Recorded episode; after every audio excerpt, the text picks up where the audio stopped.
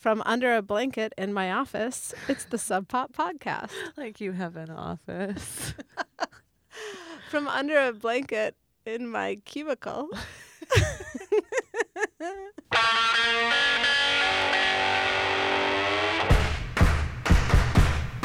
Okay, well, can I talk about my hat right here?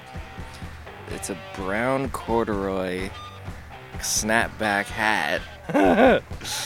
and the hat says Roog Poo. R O O G P O O. And I said, What the hell is that?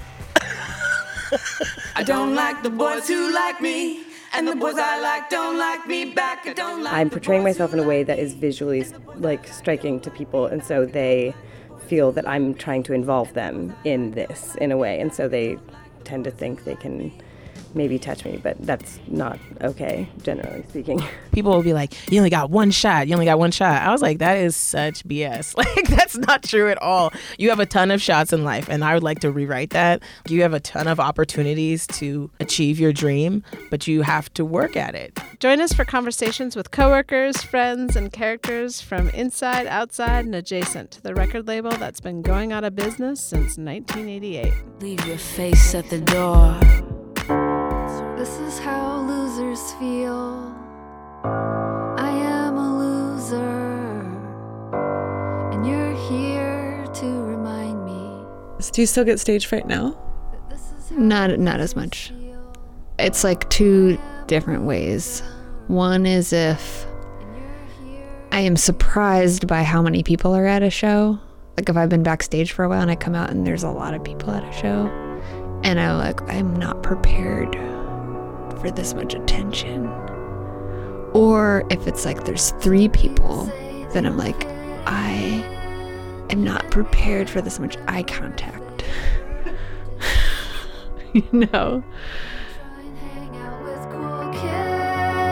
hoping the greatness might shine on you a bit. But you're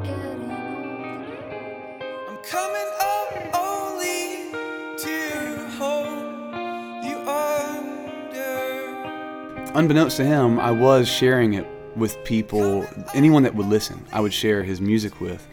That was just such a huge thing to get an, another package from Sam, like a FedEx in the mail with the was I was very unfamiliar with that kind of music, like very acoustic and, and, and very southern rooted in a way.